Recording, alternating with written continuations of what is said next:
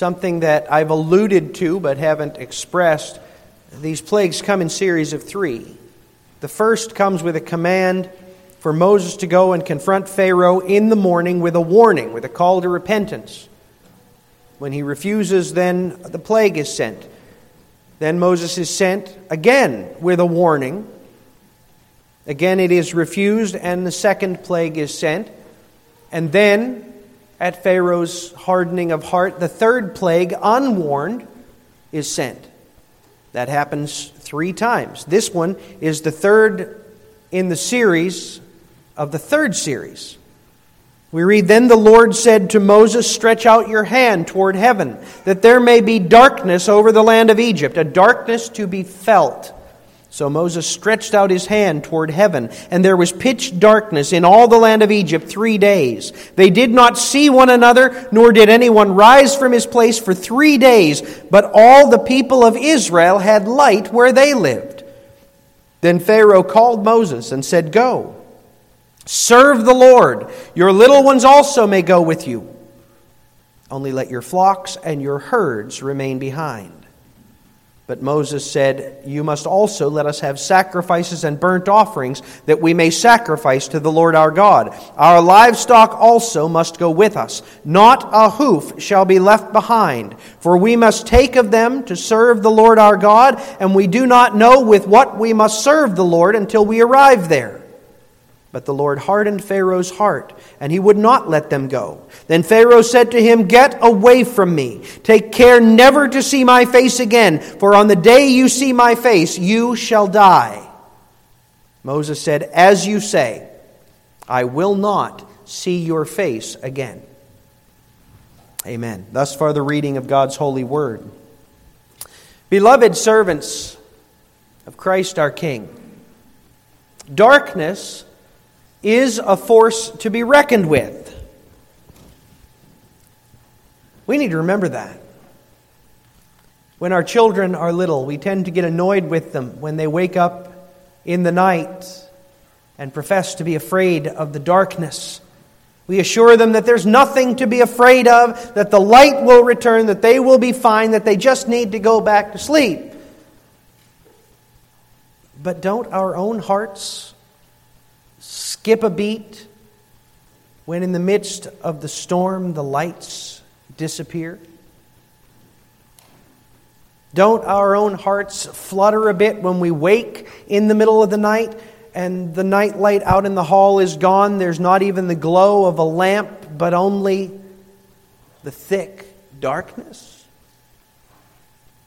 Darkness is something that inherently causes men to fear.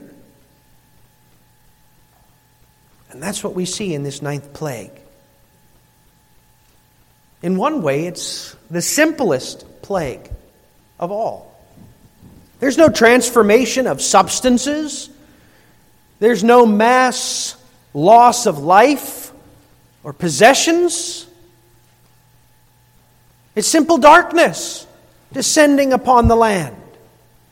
And yet, in a sense, this is the most terrifying plague of all because of what the darkness signifies, because of what the darkness drives home in the hearts of the enemies of God.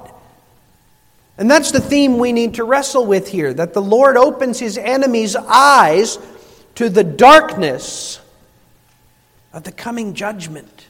Because you see, that is why the darkness terrifies people. Though they can't necessarily express it in words, though they might not fully, in the uppermost part of their mind, grasp it, that darkness terrifies them because it speaks to them in a deep part of them of the reality of the coming judgment which their sins deserve. And that's what God is showing Egypt. That's what God is showing us here. The Lord opens their eyes to the darkness of the coming judgment. And the first thing we see there is how he reveals the absolute darkness of his coming judgment. That's our first point we see in the first few verses.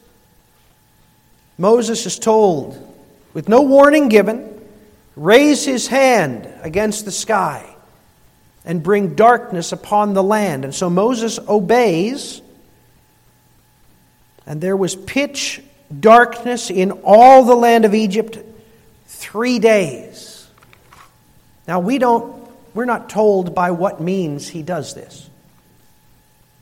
Might have been thick smoke or fog or clouds that blotted out the light of the sun.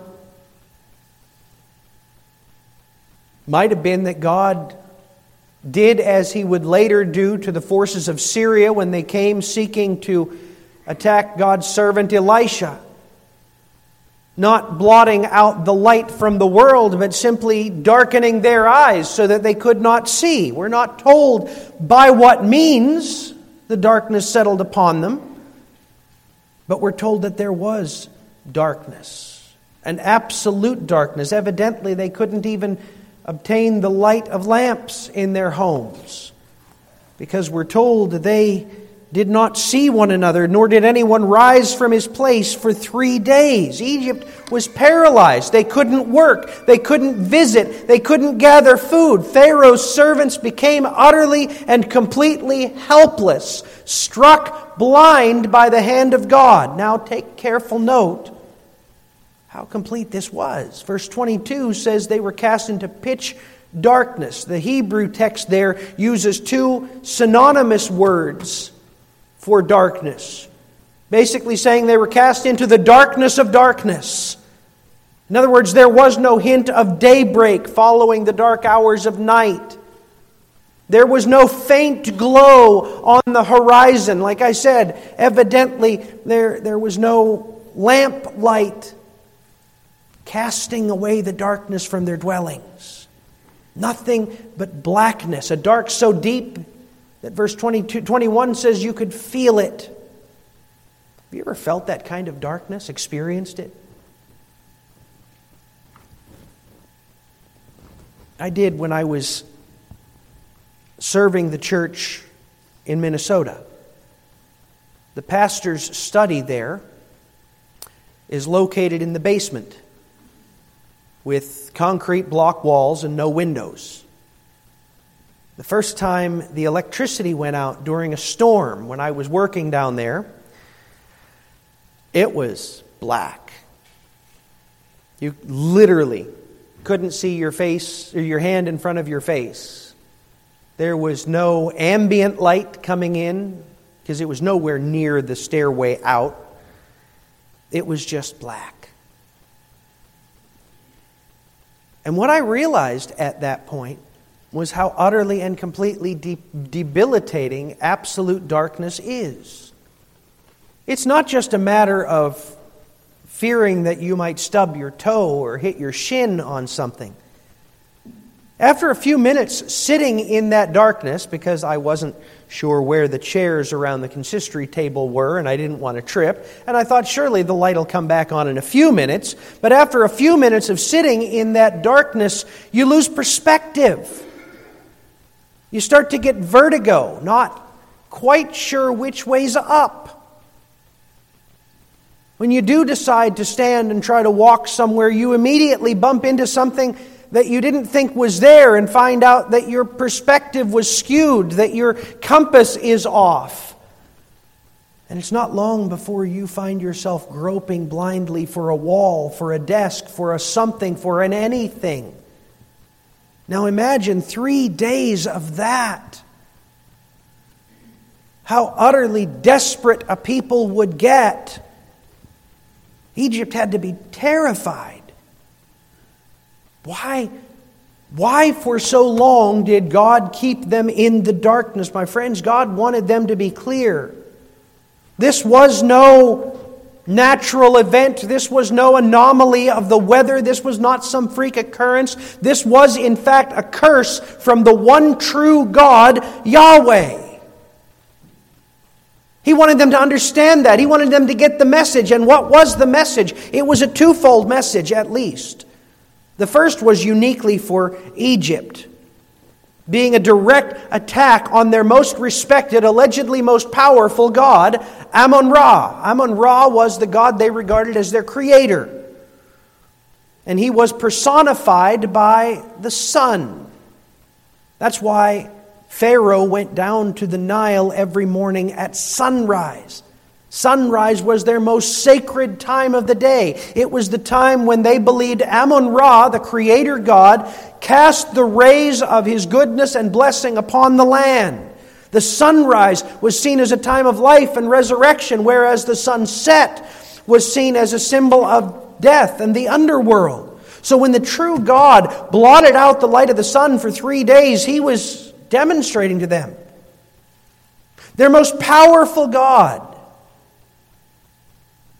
was utterly and completely powerless against him.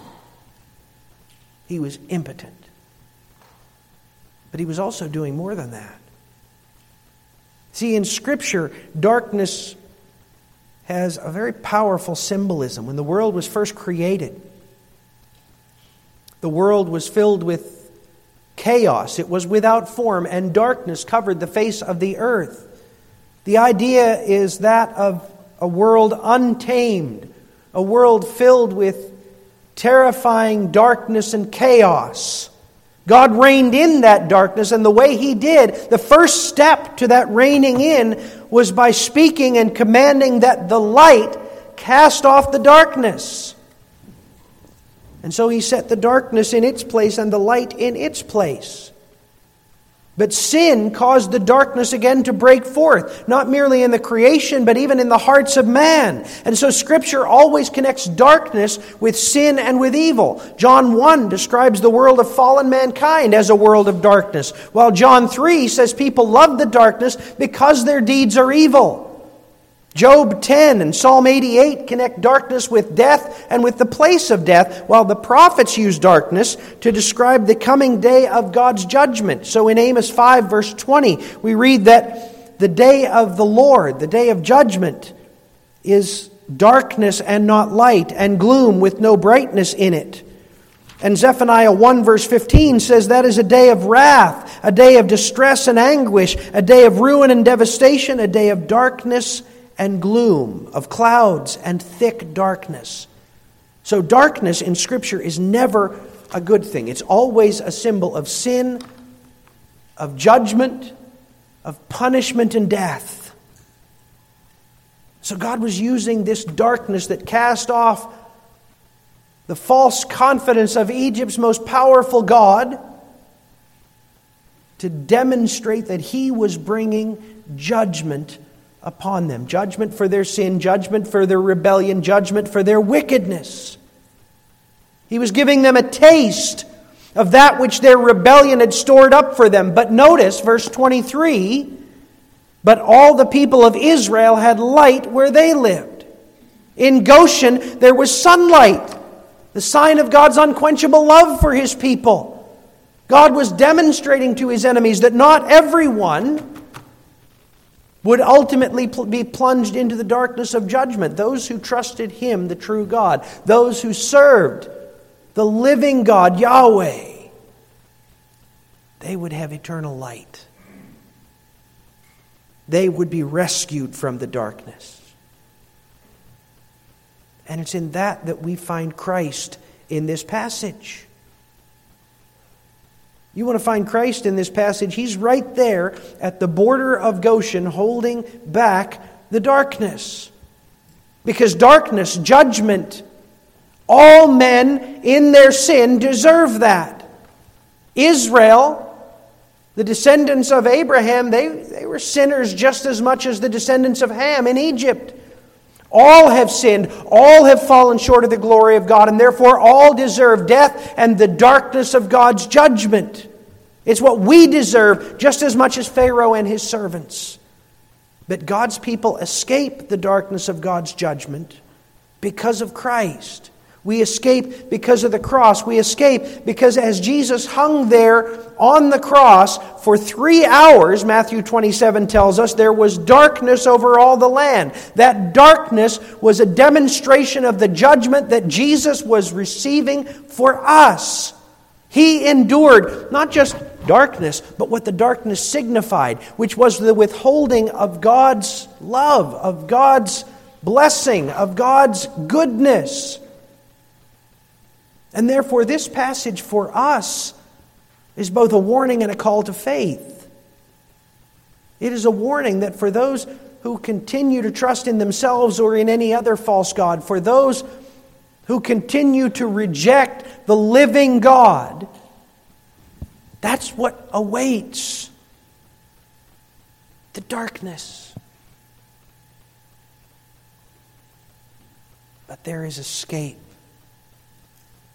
There is a land of Goshen, there is a land of light, and that light is found by trusting in Christ. That light is found by rejecting our rebellion, rejecting our supposed self sufficiency, and trusting in the Lord Jesus Christ. If you won't, well, Jesus said in Matthew 8, verse 12,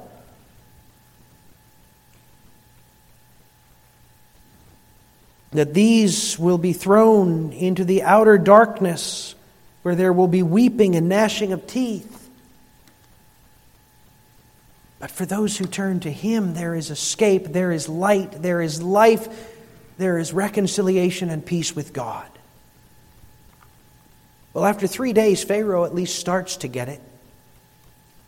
He at least sees that he doesn't desire to remain under this inescapable darkness. Now, that's different, by the way, than true faith. Recognizing that we don't want judgment, that's different than faith, but it is a step in the right direction. And so he calls for Moses, and he offers to concede a bit. Verse 24 Go, serve the Lord, your little ones also may go with you. Only let your flocks and your herds remain behind. You see what he's doing there?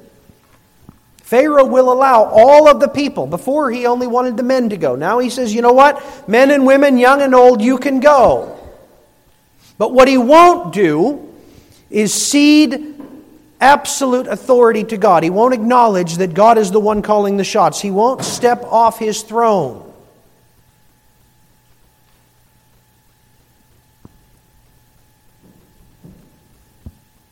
And so Moses doesn't waste a whole lot of gentleness on him.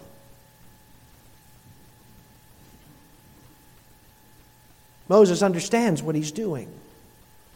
He's trying to get the curse to go away without actually serving the Lord. He's trying to get the suffering to end without actually acknowledging that Yahweh is the King of kings and Lord of lords. Folks, this is an image of the unbeliever who gets a glimpse of the darkness of God's coming judgment. Seeing even a brief symbol of God's judgment convinces them they don't want it. But absent the powerful working of God's Holy Spirit, they're also not willing to concede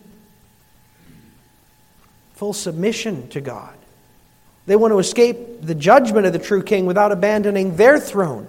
They want to maintain their pride, their power, their possessions, while also escaping the price.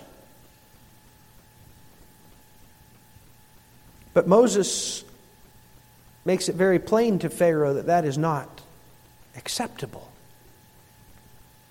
Yes, he tells Pharaoh, we will go and worship the Lord with our little ones in tow, but we will not leave even one hoof behind of our livestock.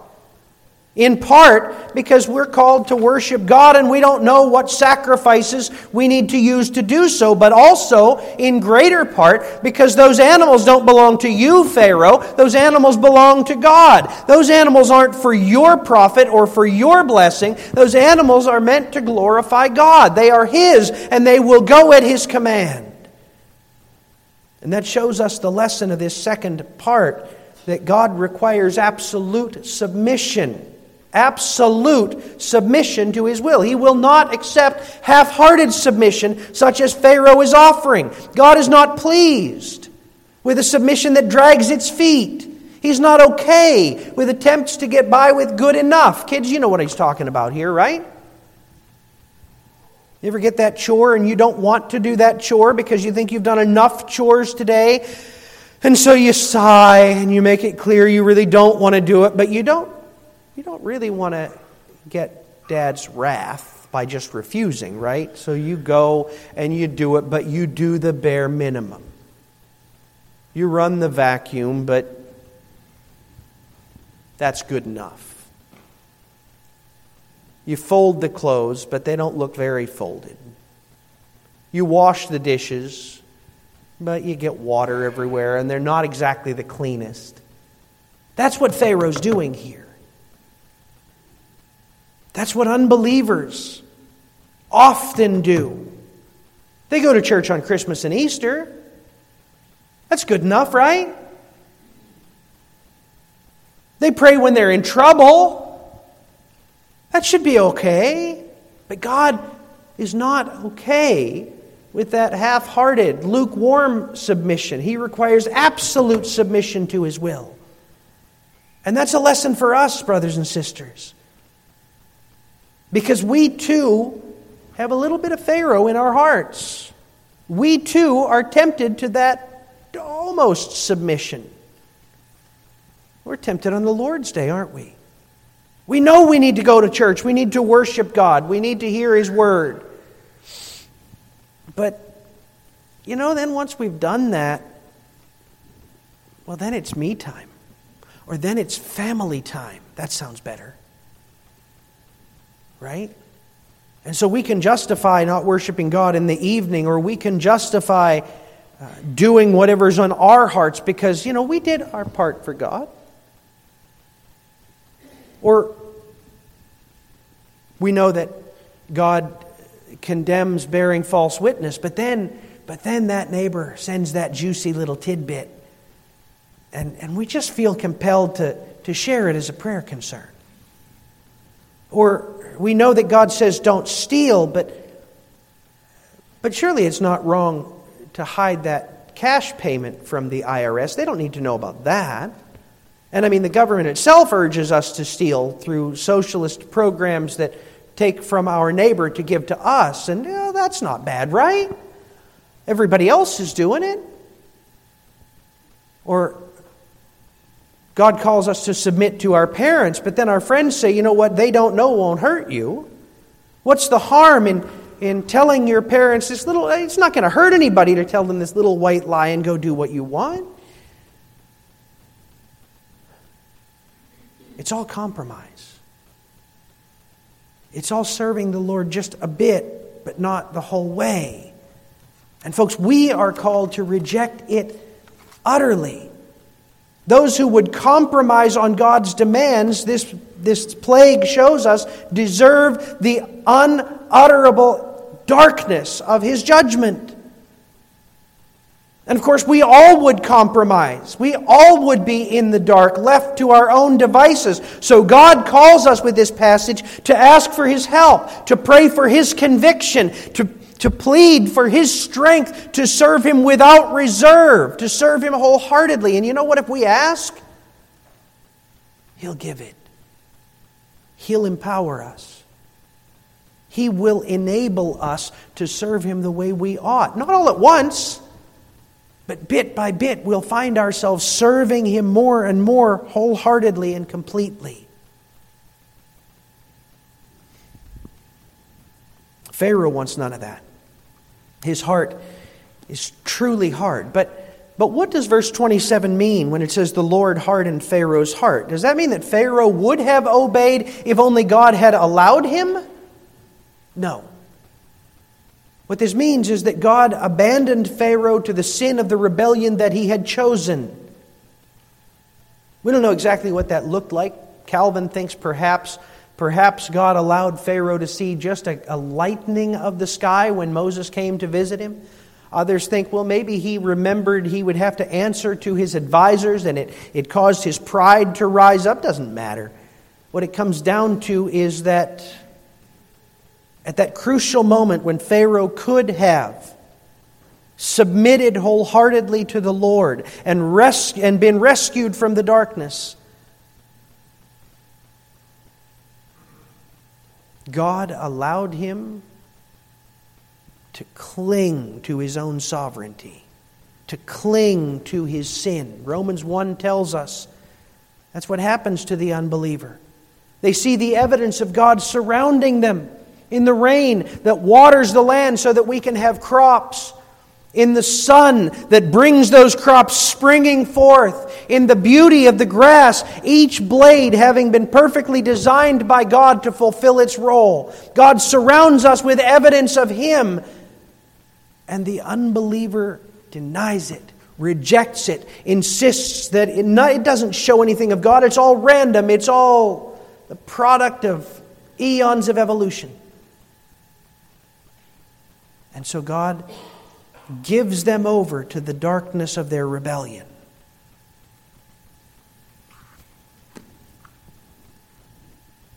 And when they plunge themselves into that rebellion, God resolves absolutely to depart from them.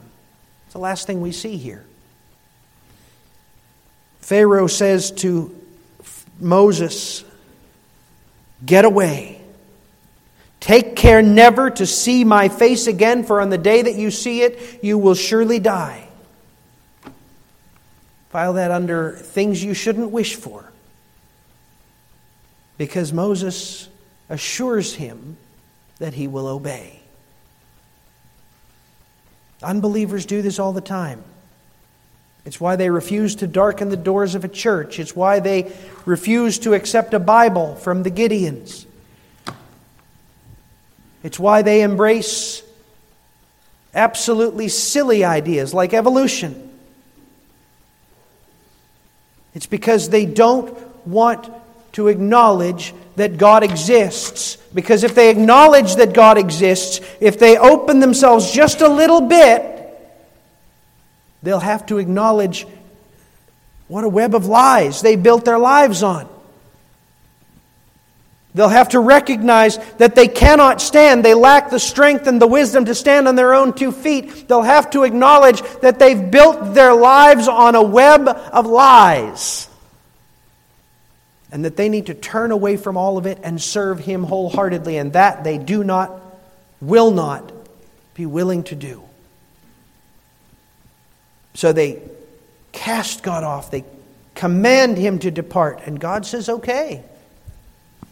He heeds the unrighteous request of the unbeliever and plunges him down a course that leads to darkness. Because you see, true darkness is really just the absence of the blessing and the favor of God. That's why darkness inherently causes us to fear. The darkness of night reminds us of the darkness of God's judgment. The darkness of the night speaks to us of the darkness of hell when God withdraws from his enemies all of the light of his favor and love. Hear this well. The essence of hell is the darkness of existing apart from the blessing and favor of God.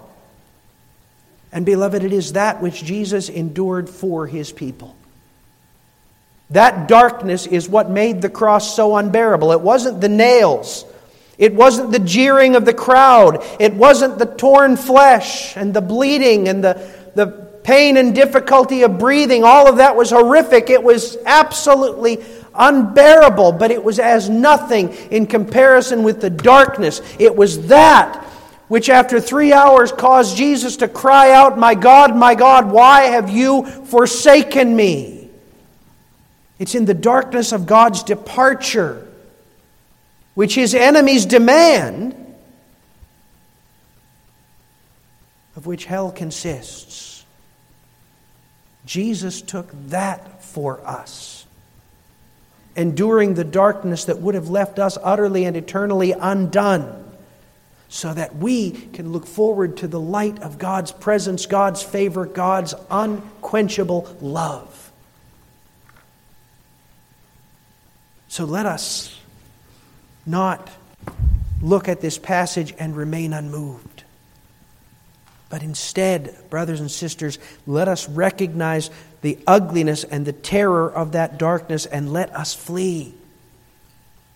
Not as Pharaoh did, seeking to compromise, seeking to drive a bargain with God, saying, I'll do this, but no more but rather pleading with God for the strength to be wholeheartedly and completely committed to Him.